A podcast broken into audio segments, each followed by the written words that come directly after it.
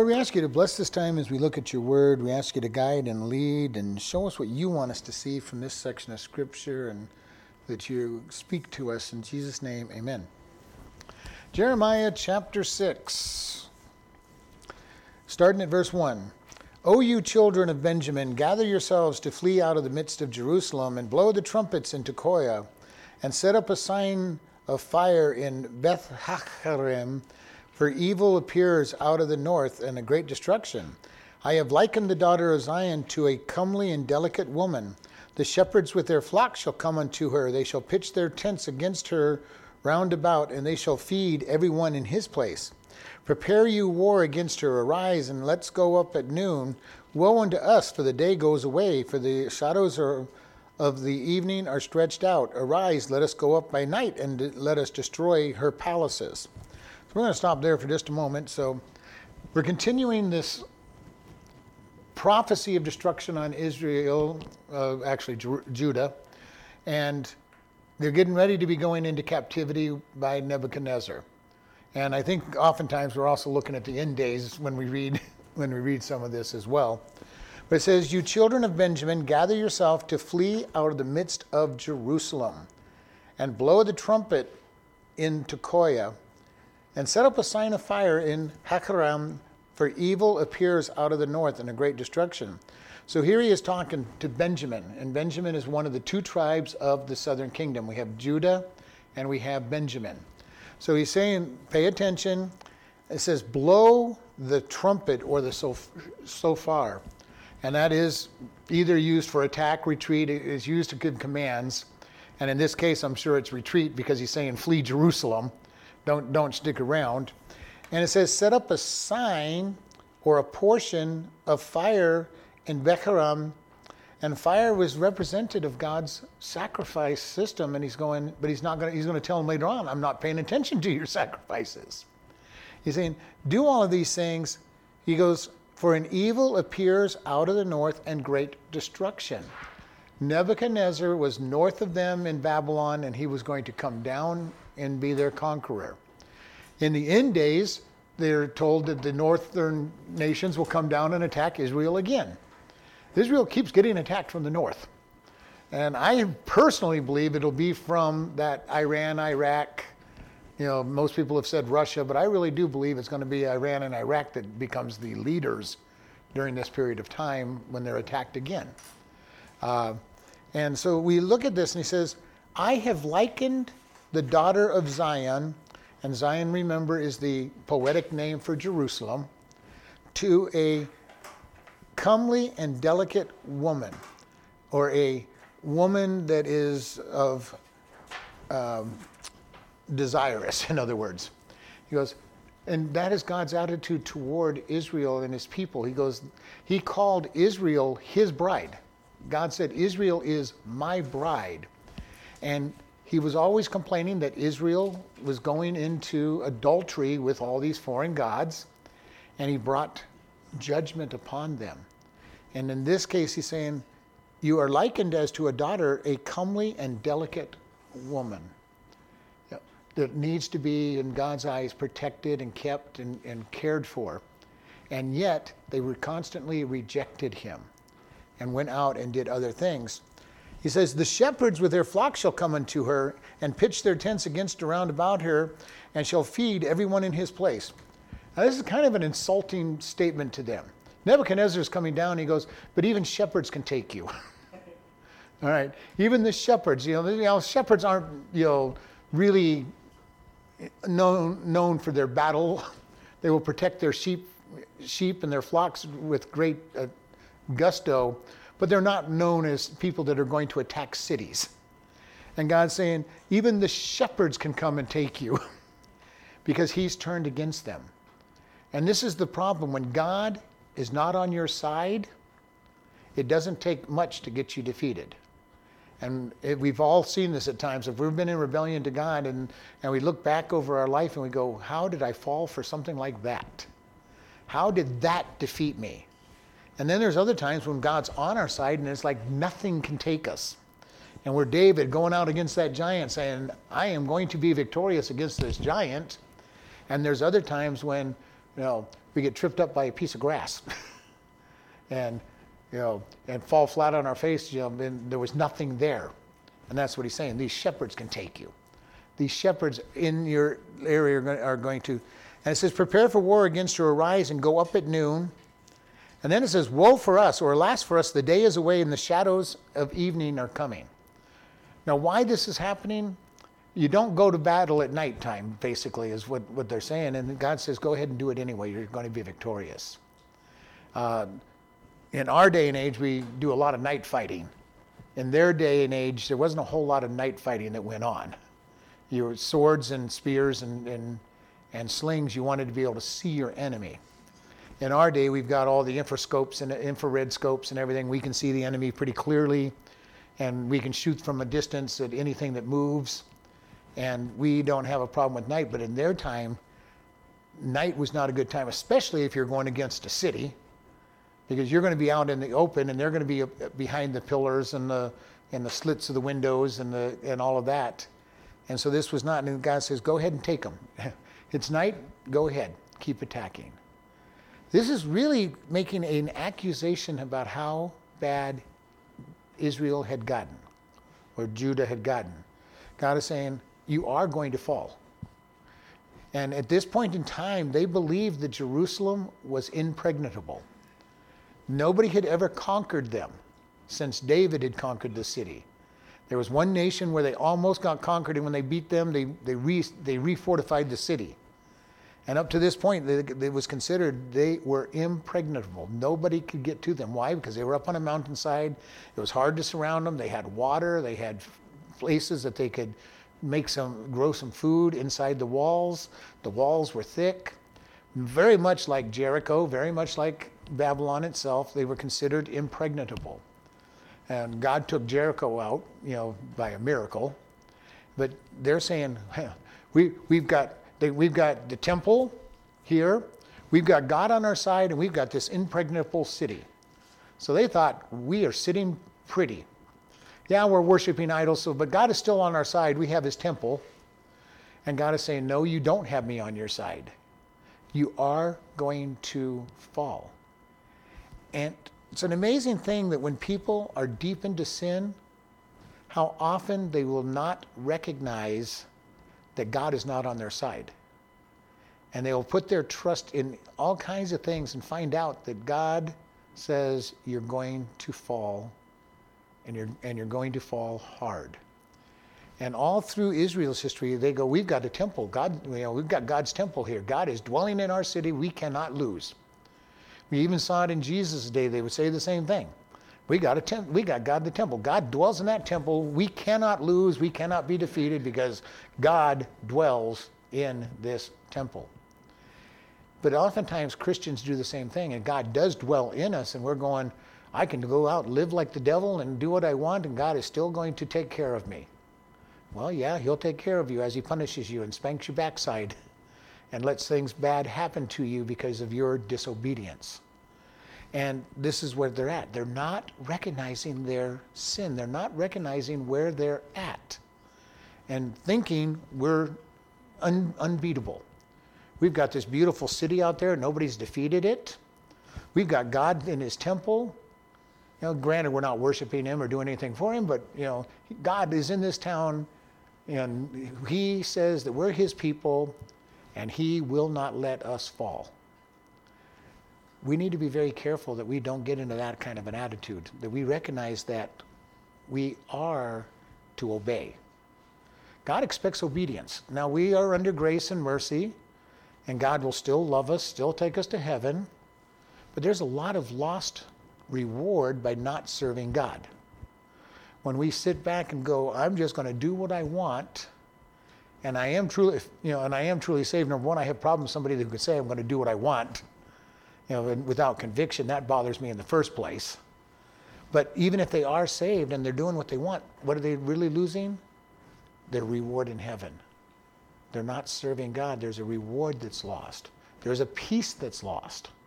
There's a joy that's lost the life in this world is, is, is, is taken down. When we're following God, there's a peace in this lifetime, there's a peace in everything that's going on, there's rewards that we're going to get here and in heaven.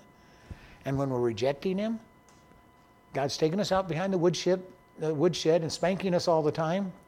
And you know, it's the rebellious child who doesn't live, doesn't, isn't happy with the family because they're always in trouble. And this is where Israel is. They're the rebellious child, always in trouble. And God is saying, It's coming, it's coming for you. Verse 6 For thus saith the Lord of hosts, Chop down your trees and cast a mound against Jerusalem. This is the city to be visited. She is holy. She is holy oppression in the midst of her.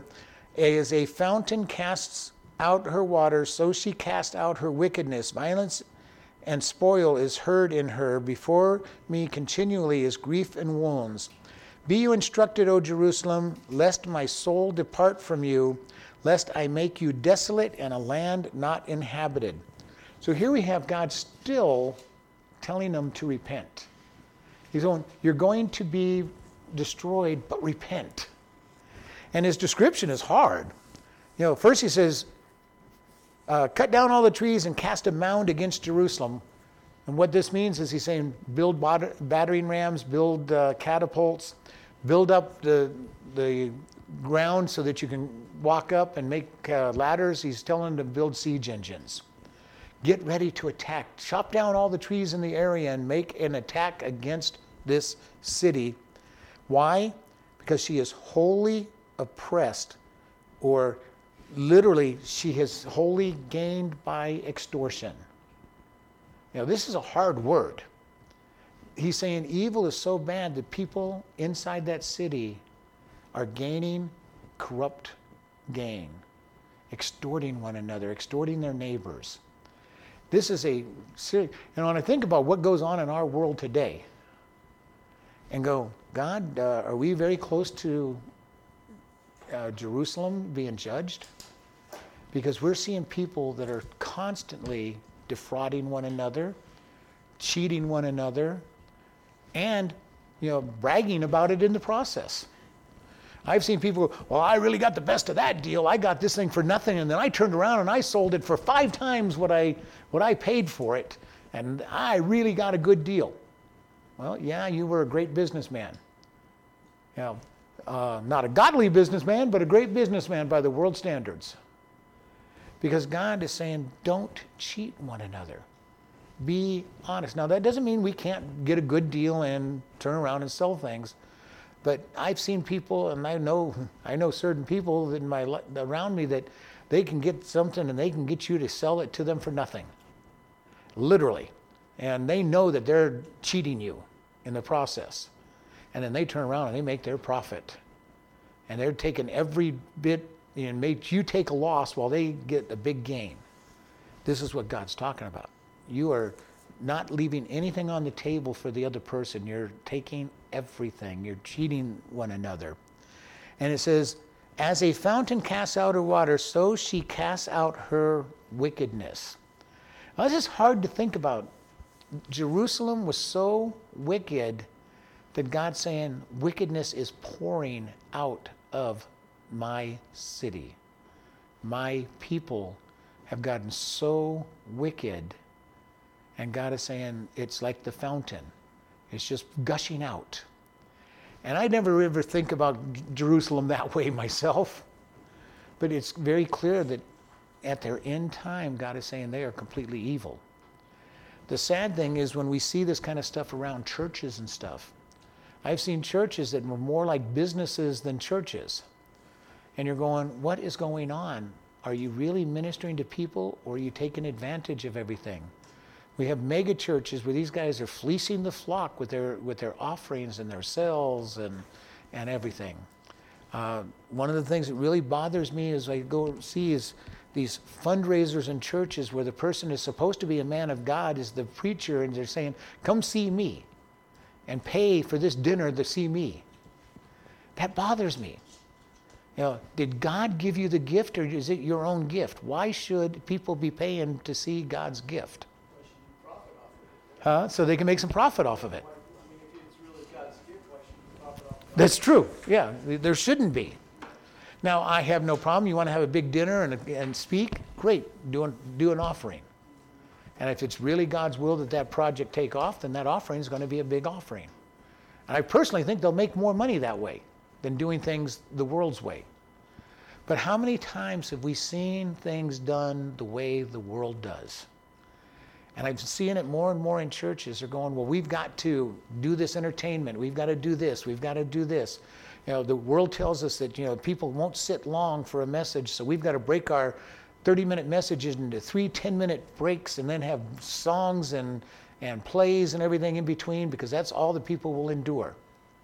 And I'm going, that's sad. That is truly sad if that's what it is. Or we have to play our music so that people's ears bleed because that's what the young people want. And I'm going, okay, how does causing pain in people's ears glorify God? Well, that's what the people want. And I go to those services and it looks like I went to a rock concert. Everybody's standing up, rushing to the stage and jumping up and down, and they're not worshiping God, they're worshiping the band. And you go, what is going on here? We are so committed to doing things the world's way than to do it to honor God. Now, I'm not saying we can't learn things from the world. The world has some, some decent ideas, but we need to make sure we're not drifting into the world when we do these things. And we want to be very careful about that.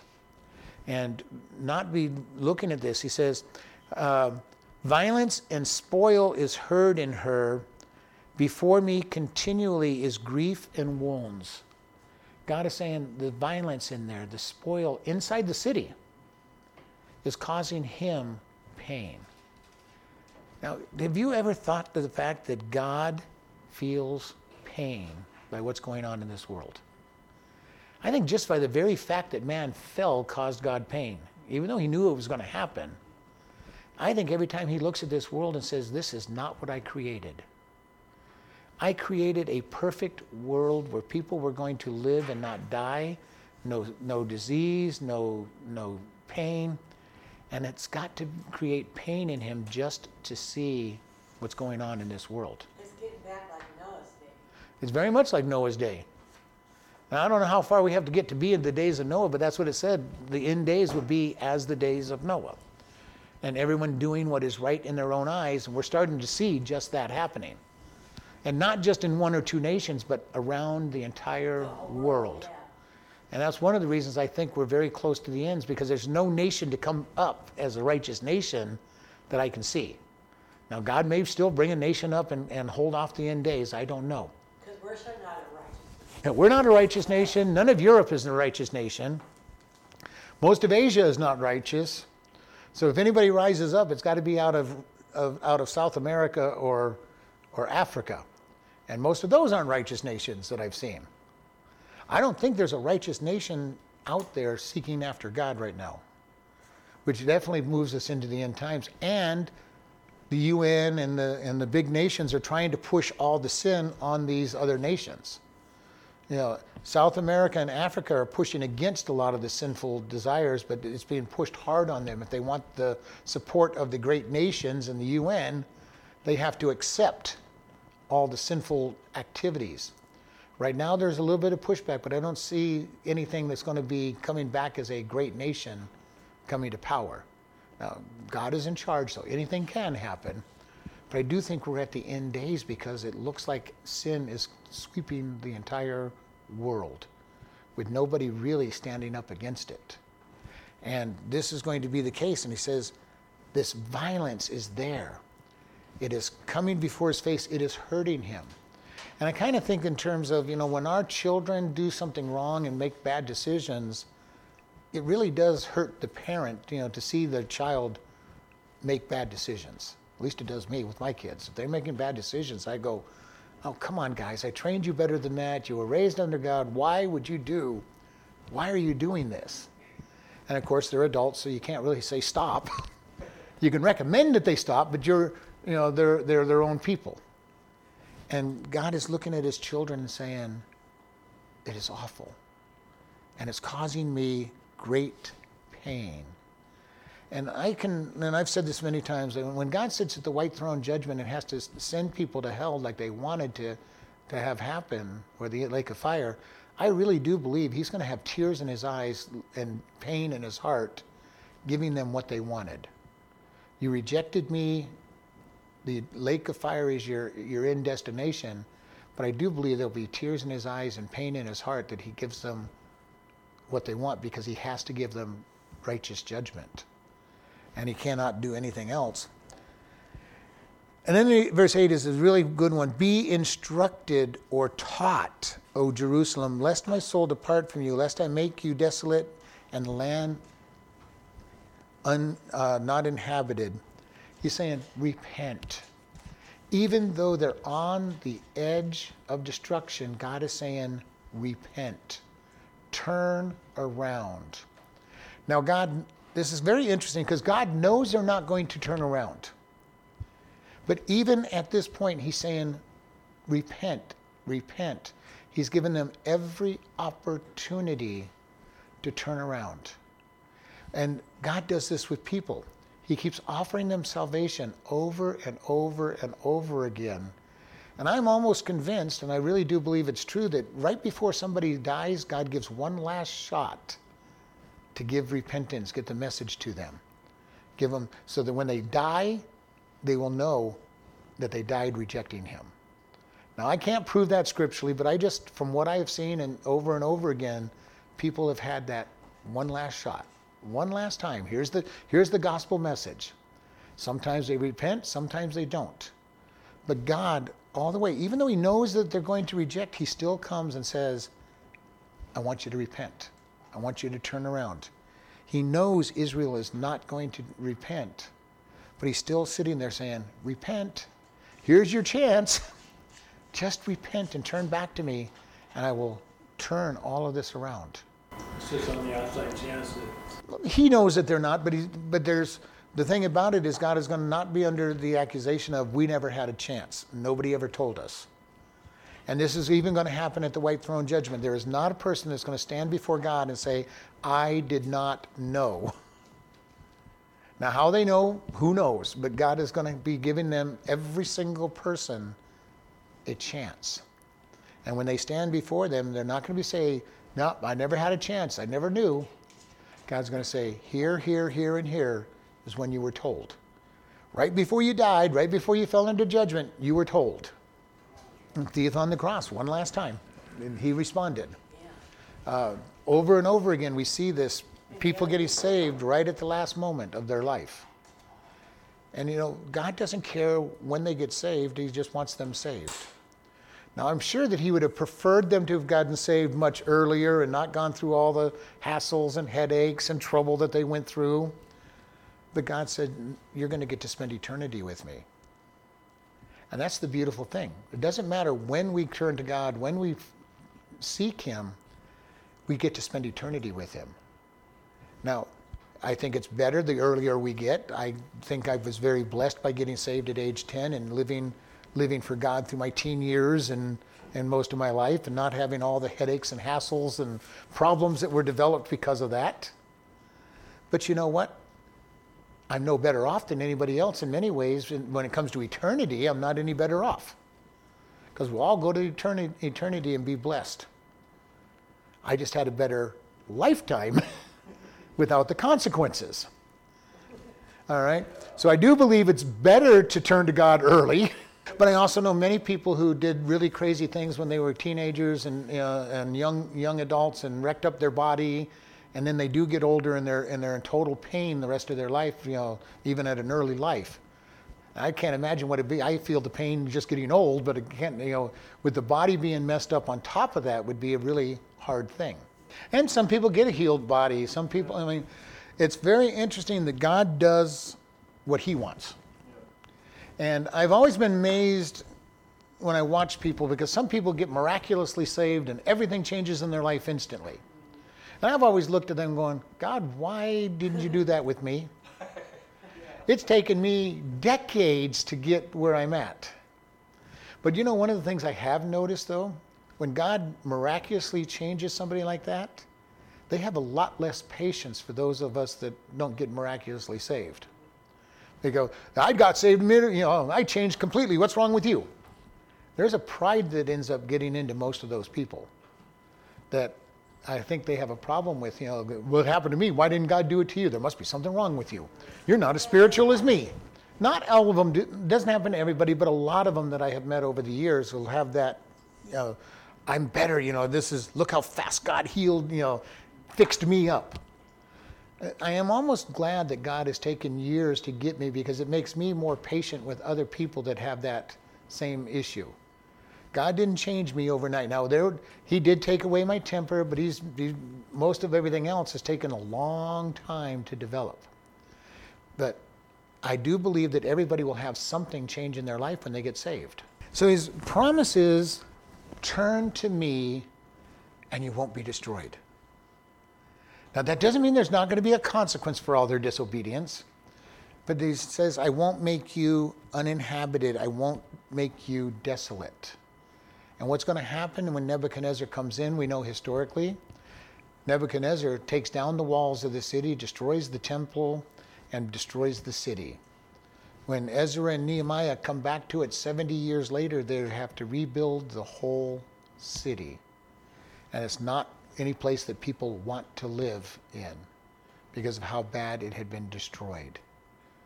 And that is the consequence of their sin, that their entire city their impregnable city with God's beautiful temple in it was totally destroyed.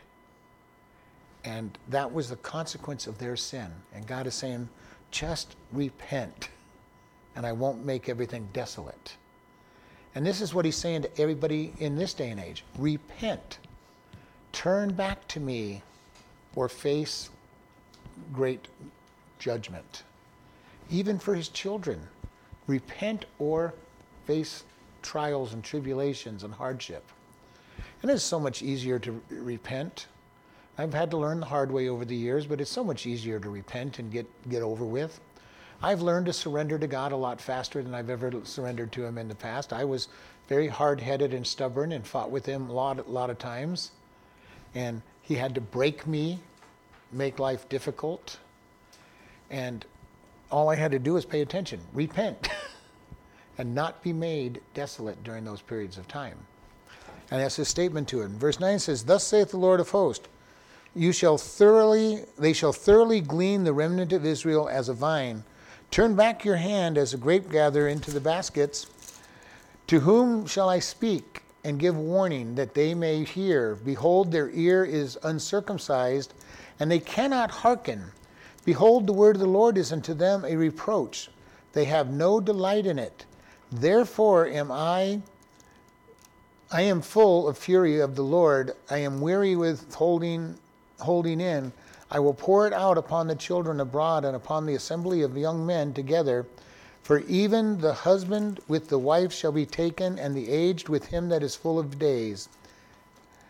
And their houses shall be turned unto others, and their fields and wives together, and I will stretch out my hand upon the inhabitants of the land, saith the Lord. For from the least of them even to the greatest of them, everyone is given to covetousness, and from the prophet even unto the priest, everyone deals falsely. They have healed also the they have healed also the hurt of the daughter of my people slightly, saying, Peace, peace, when there is no peace. Were they ashamed when they had committed abomination? Nay, they were not at all ashamed, neither could they blush. Therefore they shall fall among them that fall.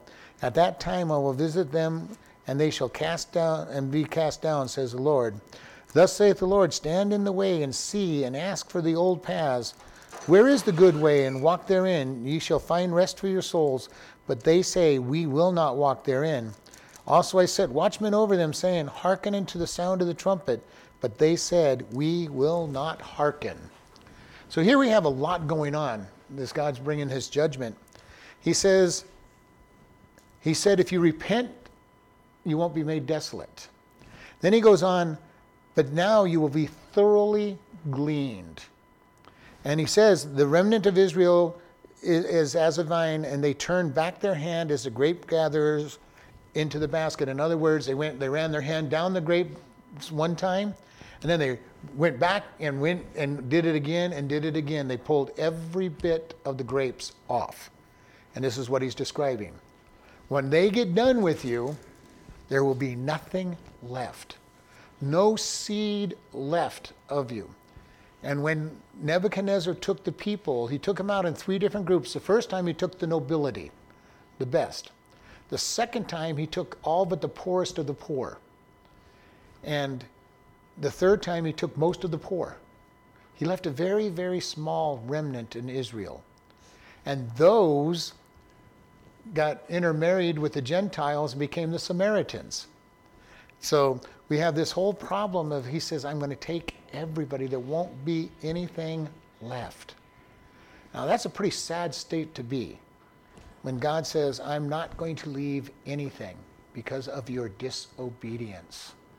And they're not still not listening. They're still not ready to repent.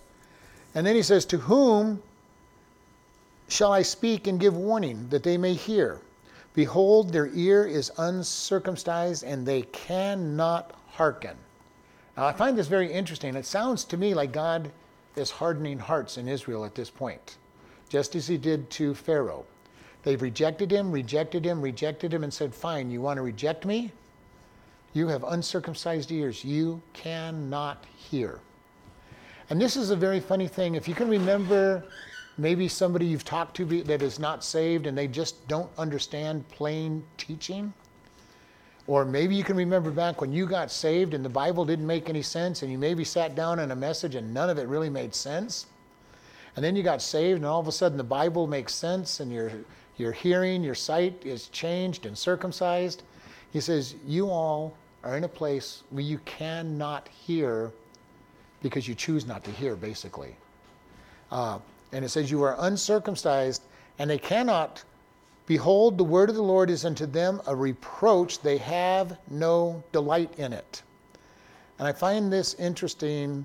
It is a taunt. You know, his word is like a taunt. And he says, They have no delight. I think it's so funny when I talk to people about God's word.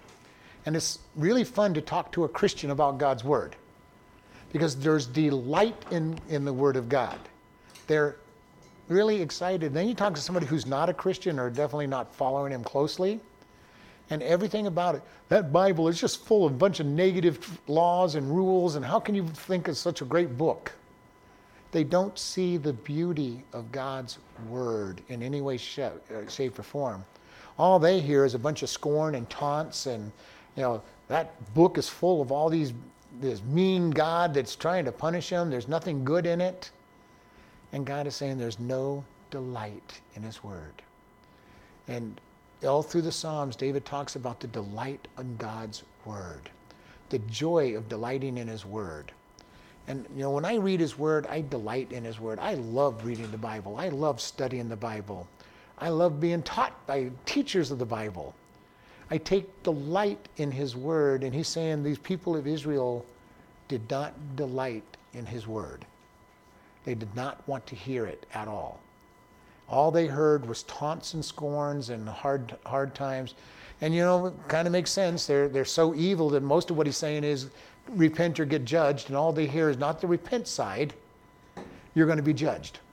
That's what they hear. You're going to be judged, you're going to be judged, and they miss all the repent and get away from all of this. And the same thing when we tell people the gospel message. All they hear is the negative side. You're, going to, you're telling me I'm going to go to hell. Well, that's true. I'm telling you, go to hell unless you have changed and repented and turned to Jesus. Remember that second half of it. you know, uh, for all have sinned and come short of the glory of God. And many people stop there Instead of saying, but the gift of God is eternal life. And the world oftentimes stops at that, the wages of sin is death, and leave out, they don't hear, even when it's spoken, but the gift of God is eternal life. And the world tunes out the good news and only focuses on the bad news. And if we're not careful, we do the same thing because we're, we're human beings, and if we're not following by the Spirit, we tend to do the same thing. We look at all the negatives and not the positives. And I like to look at God's word, and I, I see nothing but positive in it pretty much. Yes, I see the negatives, I see the judgment, but I see I don't have to have any of those negatives and positives. All I've got to do is repent and, and walk with Him and be in Him and not have all those negatives. And I look at it and go, wow, look how powerful this is. How miserable is life when you look at nothing but the negatives? Um, one of the guys at work, he's always negative. He's always got to shoot down any good plan, any idea is shot down. He won't even look at it because it's different from what he wants, and he's going to knock it down and, and make it miserable and make it, make it bad. We tend to do that a lot of times with God. God, I know what you're saying sounds so good, but uh, I, I want to live this way. And I know you tell me that that's going to bring judgment, but I really want to live this way. And God says, That's fine. If you want to live that way, then fine. You're going to have the judgment. God gives us plenty of choices. We get to choose what we want. And the consequences will follow. Now, that doesn't mean all good things will happen to us when we get saved and walk with Him, but you know, our attitude toward it will be different. Our attitude will be God, you've got a good plan, you, and I want to just walk in whatever you want. Because maybe what I go through is going to make somebody else want you. And if they want you, God, do what you need to do. And I've said this over and over. I'm willing for God to do anything He wants with me as long as somebody is going to get saved. Give me all the trouble I need as long as somebody is going to see it and get saved. Now, that's a hard thing to really accept, but it really is a true statement. Are we willing to suffer if somebody were to get saved? Uh, Paul said, you know, if God, if it were possible, I would go to hell if my people Israel would be saved. Now, I think he knew that there was no way it was possible, but I'm not ready to make that prayer. I'm not quite ready to say I'll go to hell for, for everybody else to get saved. But Paul said that, and I think he meant it. He loved his people enough that said, God, if you will just save Israel, if you would just bring all of Israel in, I'd be willing to suffer for eternity. And that is a hard statement. I don't think I love anybody quite that much. And yet Paul loved, his, loved the people Israel, and they gave him a hard time. They didn't respond like the Gentiles did. And yet he says, These people that are giving me a hard time, God, I'd be willing to suffer if, it was, if, they, if you would win them. All of them. And this is what comes down. Do we delight in the Word of God? And or not? The world does not delight in the Word of God. They do not see it the way it's supposed to be. It says, Therefore I am full of the fury of the Lord. I am weary in holding it in. I will pour it out upon the children abroad and upon the assembly of young men. For even the husband and with the wife shall be taken, and the aged with full of days. I'm going to leave out the italics because I don't think the italics work in that area. But he's saying, I'm bringing judgment. And nobody is going to be free of this judgment coming down. The husband will not be able to protect his wife. The person who is old is not going to get, be able to get away, get away from the judgment either. And what is God saying? Even the weak ones are going to fall in this judgment. Because most of the time you figure, well, I'm going to go to war, so the men would go to war and everybody else would be okay. The old would be protected, the wives would be protected, the children would be protected. And God's saying, nobody is going to get away from this judgment. That is severe judgment that God is bringing in. And he's, he's pleading with them at this point. Please surrender. Please repent. Otherwise, everyone is going to suffer. Nobody is going to get away from this suffering as he's going through on this. It says, Their houses shall be turned to others, and their fields and their wives together, for I will stretch out my hand on the inhabitants of the land, says the Lord. Their very own, their homes and their wives. It wasn't uncommon in those days when you lost the battle that the wives became the property of the conquerors and became basically concubines and slaves. And he says, I'm going to take your homes, I'm going to take your wives, and they're going to belong to others. And again, he's saying, repent. This is the consequences. If you don't repent, these are the consequences that are facing you. And it says, From the least of them even to the greatest of them, everyone is given to covetousness. And this word for covetousness is gain by violence. This isn't just standard covetousness. This is, I want it and I'm taking it mentality that God is talking about. There's violence in there. People are abusing one another. And it literally is dog eat dog. Uh, the one who's strongest is the winner in their mentality. You have what I want, I'm taking it. This is the way it was in Israel at that time. That in Jerusalem at that time, people were taking whatever they wanted. And you know, there's had to be some group of people though that got lost everything. Because there's always somebody that's weak amongst the strong, and the strong are losing everything to the to the stronger. And God is saying, This is the way it is. And from the prophets, even to the priests, everyone deals falsely. So he's saying, even my righteous ones, the ones that are supposed to be righteous, are dealing falsely. They're liars. They're gaining by deception. What a wicked place Jerusalem and Israel, uh, Judah must have been. The priests are a bunch of liars. The people are taking what they want. You know, and you read this and you're going, God, how bad is it? And you think about what is our world today coming into? We're seeing these kind of things happening. People are deceptive. There are many people that are just abusing anybody that's weaker than them and taking what they want because they feel they're stronger and, and, and need it more or want it more or whatever their, whatever their logic is. I see a lot of what God is condemning here happening. And he goes, and I, he goes, they have healed the hurt of my people slightly, saying, Peace, peace, when there is no peace. Very much like today. Look how much peace we have. There is no war out there. Everybody is okay. You're going to be okay. They're, you're not going to be hurt. And the prophets, the false prophets in Jerusalem were saying, ah, there's peace. We're in this, we're in this unbeatable city. We're, we got God's temple here. We're okay. We're going to be okay. Yes, Nebuchadnezzar's all out there and he's, you know, he's coming, but we're going to be okay. Nobody can take us. God is on our side. His temple's over here. And God is saying, I'm not on your side. You have not repented. And yet they're saying, Peace. And it says, it healed them a little bit. It gave them a little bit of balm. Their emotions are not hurting.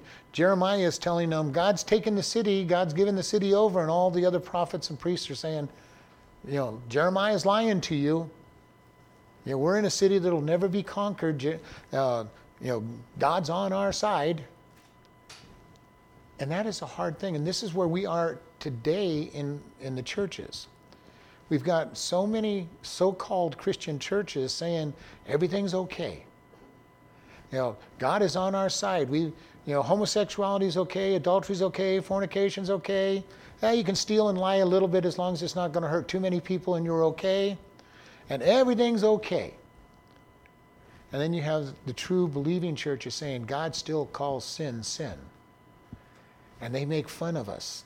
They attack us. And the world goes, What's wrong with you Bible believing guys? You know, can't you get past that old decrepit book of myths and stories and get in get in line and you know, evolve with the rest of the, the, these churches that have grown? And we're going, no, we can't. God's word doesn't change. And they'll keep attacking on us.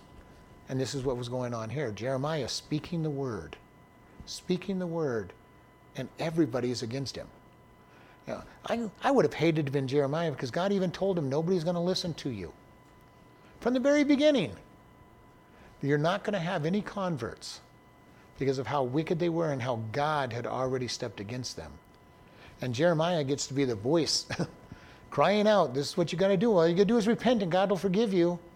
And nobody ever repents, or at least not enough people to repent to make any changes. I am sure some people had to have listened to him somewhere. But he's crying out and he's like screaming into the storm, and nobody's listening. I think we fall into that.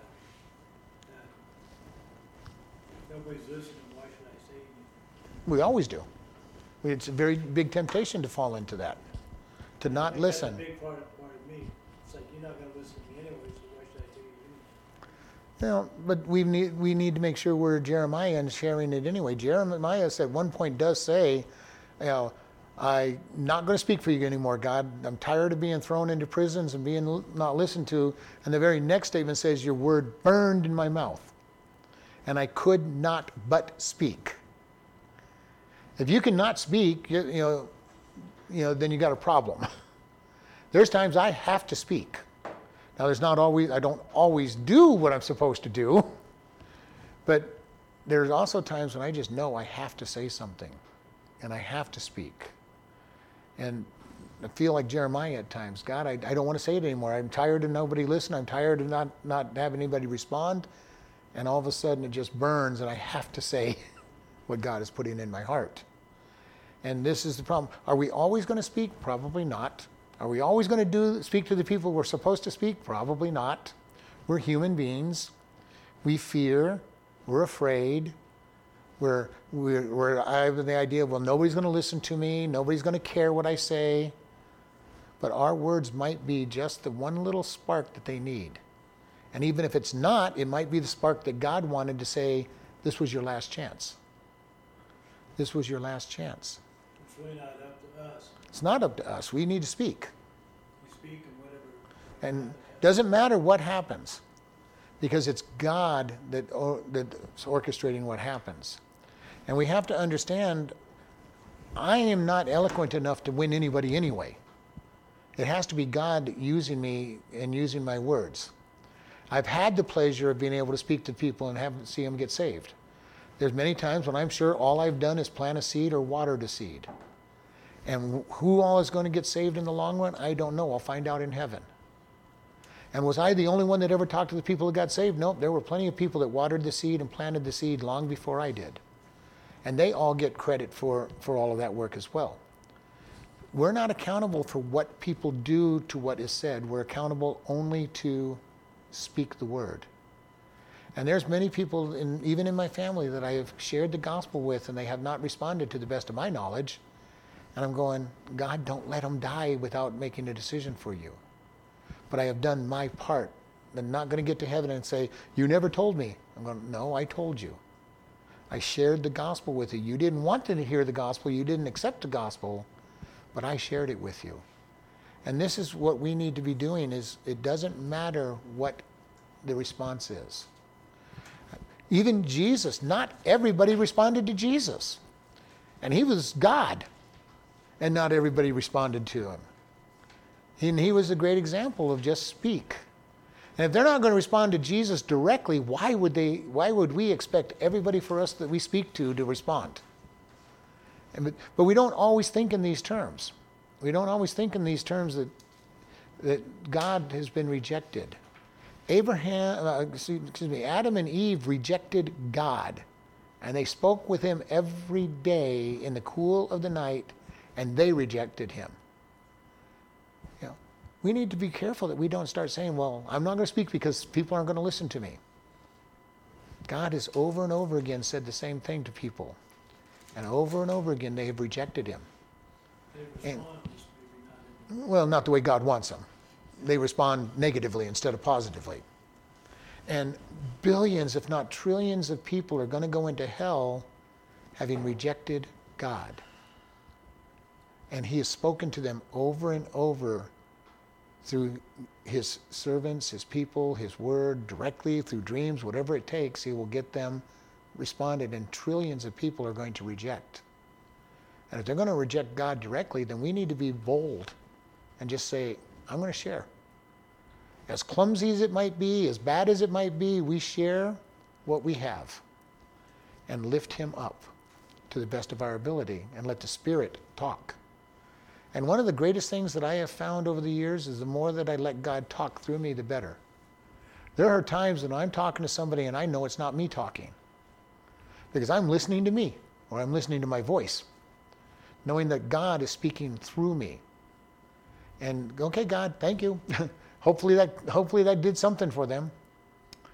But there's other times when it's been me and I've just done the best I can as I've fumbled and bumbled through through the speech. But God is saying, I want to reach them. I want them to pay attention, even though they're not going to listen very well. Verse 15 says, Were they ashamed when they had committed abomination? No, they were not ashamed, neither could they blush. This is a very interesting statement. He goes, They have seared their conscience so bad that they are not even aware that they have done anything wrong. And I think this is what's happening in today's world. There was a time when modesty so was so important to people that if you got caught in an immodest uh, appearance, you blushed. It's like, this is not appropriate. Now, we have males and females barely running around with any clothes on, not blushing, you know, willing to do anything and everything to draw people's attention to them. And God is saying, you know, not, you're, you're, they were in that day able to do evil and not feel any shame, not, not blush, not, not care. And it's probably bad that we're in this world at this time that does not know how to blush, how to feel shame for their actions. And how do we see this? Because people are blatant with their sin. Even when they know it's wrong, they may, you know, these people who are trying to be transgender and homosexual and adulterers and fornicators, deep down they know that it's not right, which is why they are never happy in that lifestyle. They'll, they'll blame everybody else. Nobody is accepting me. Nobody, you're all making me feel bad. Well, if you were really that confident in who you are and what you think you are, why do you need other people's approval? You need their approval because you know that what you're doing is wrong. And if you've ever done it, you know what it's like to go out and do something that's wrong. And I've had a couple times when I've done something and I'm just going, God, I know it's wrong, but I'm going to do it anyway. And there's no pleasure in it when you do it that way. It's one thing to find yourself in sin, then you at least have that momentary pleasure of sin. But when God is already telling you that it's wrong and you go do it anyway, there's no pleasure. You don't even have that momentary pleasure at that because you know that you were being disobedient. And God is saying they don't even know how to feel shame. They don't understand any of it. And our world is getting to that point where people do not even know shame, do not even acknowledge that they should be ashamed. And that's what God's saying here about Israel. And, he, and in their case, they know better. They have His Word. They've been taught His Word, and they still do not have shame that comes down on them. And it says, Neither could they blush, therefore they shall fall among them that fall at that time that I have visited them, and they shall be cast down, says the Lord. He says you're going to fall. Not only are they going to fall, but God later on in the chapter says, I'm going to put stumbling blocks to make them fall. Why? Because God is saying, if, I, if you fall, maybe I'll get your attention. If you, if you fall down and things are made rough, maybe your attention will be grabbed and you'll maybe learn how to have shame and blush. You might decide that I need to turn around because I have now fallen. And most of the time, when people fall down, they blame others. It's your fault. Yeah, well, God has arranged it that they're going to fall. Thus saith the Lord Stand you in the ways and see, and ask for the old paths. Where is the good way, and walk therein? and you shall find rest for your souls. But they say, We will not walk therein. God is saying, Go back to the old ways. Go back to when you walked with me, when you delighted in my word, when you sought me, when you gave your sacrifices. Look for it. Find somebody who knows how to get there. Seek it out. And he says, But you're saying, We will not walk in those ways. And I find it so sad that in today's world, more and more people are saying, I will not walk in the ways of God. We've got people, our scientists out there that are saying, we know that what we believe has problems, but we cannot accept that there's a God. Why? They don't say this, but why? Because if there's a God, we have somebody to be accountable to. And there's a, if there's a God, he can tell us how to live. If there's a God, He can give us rules. We don't want to live by His rules. We will not walk in His ways. Just as Israel was saying, we will not walk in His ways. And God is saying, go seek out the good ways. Go seek the old ways out, the ways that follow me. And then the last part was, is I set watchmen over you, saying, hearken unto the sound of the trumpets. Watchmen, the guards, that sound the warning. And it says, You will not hear, you will not hearken. They're sounding the alarm.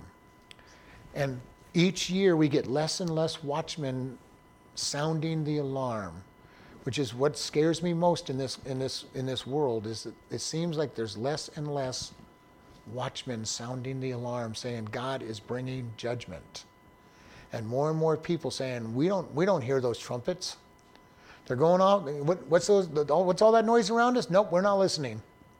We're not hearing the trumpets. We're not hearing the warnings.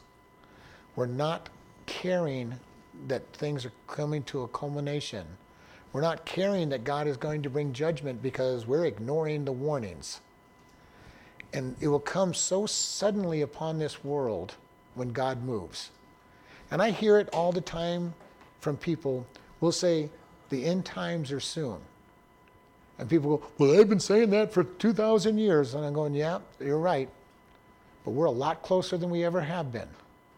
We have a time now when the world is screaming for one world government, one world leader. We have a world that's screaming for no borders and no nations, where they're screaming for a currency that is common around the world. Everything is in place, and we have the technology to be able to deliver most of it, if not all of it.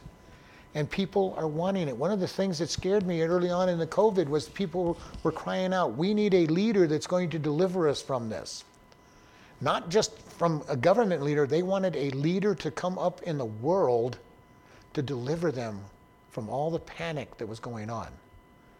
And I'm going, wow, are we really at the end days that close that people want a one world leader?